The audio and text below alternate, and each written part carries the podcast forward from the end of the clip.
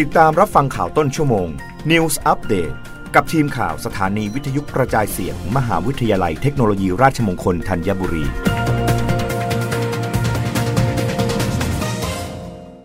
รับฟังข่าวต้นชั่วโมงโดยทีมข่าววิทยุราชมงคลธัญบุรีค่ะ สาธารณาสุขมหาสารคามนำร่อง 6 กลยุทธ์ กระตุ้นการฉีดวัคซีนในกลุ่มผู้สูงอายุ เป็นแนวทางให้จังหวัดอื่นนำไปปรับใช้ นายแพทย์สุเทพเพชรมาก หัวหน้าผู้ตรวจราชการกระทรวงสาธารณสุขเปิดเผยว่า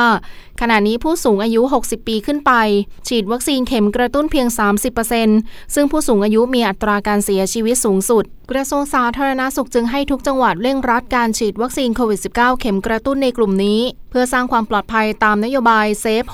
608 by Booster Dose โดยเฉพาะช่วงเทศกาลสงกรานต์ที่กำลังจะมาถึง เนื่องจากมีลูกหลานเดินทางกลับภูมิลำเนาเยี่ยมบุพการีและครอบครัวจำนวนมากทำให้มีความเสี่ยงสัมผัสใกล้ชิดกันในครัวเรือน ทั้งนี้จังหวัดมหาสารคามใช้ 6 กลยุทธ์สำคัญทำให้การฉีดวัคซีนในกลุ่ม 608 ได้เพิ่มขึ้น คือ 1. มีระบบการจัดการรายชื่อรายบุคคล และการลงนามสามเสา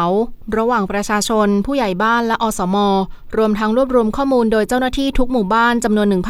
1,934 หมู่บ้าน รวม 30ชุมชน 2. มีการสรุปรายงานถึงนายอำเภอให้สั่งการหมู่บ้านชุมชน ร่วมจัดเตรียมผู้มารับการฉีดวัคซีนในพื้นที่ 3. มีระบบรายงานสรุปผลการฉีดวัคซีนเข็มที่ 3 แบบรายหน่วยจำนวน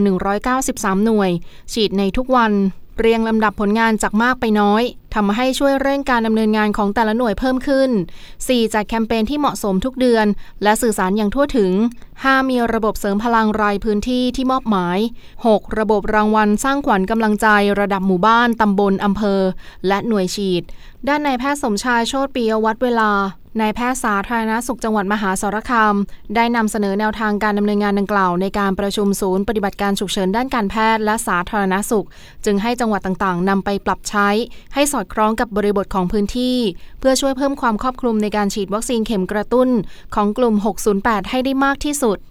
รับฟังข่าวครั้งต่อไปได้ในต้นชั่วโมงหน้า กับทีมข่าววิทยุราชมงคลธัญบุรีค่ะ รับฟังข่าวต้นชั่วโมง News อัปเดตครั้งต่อไป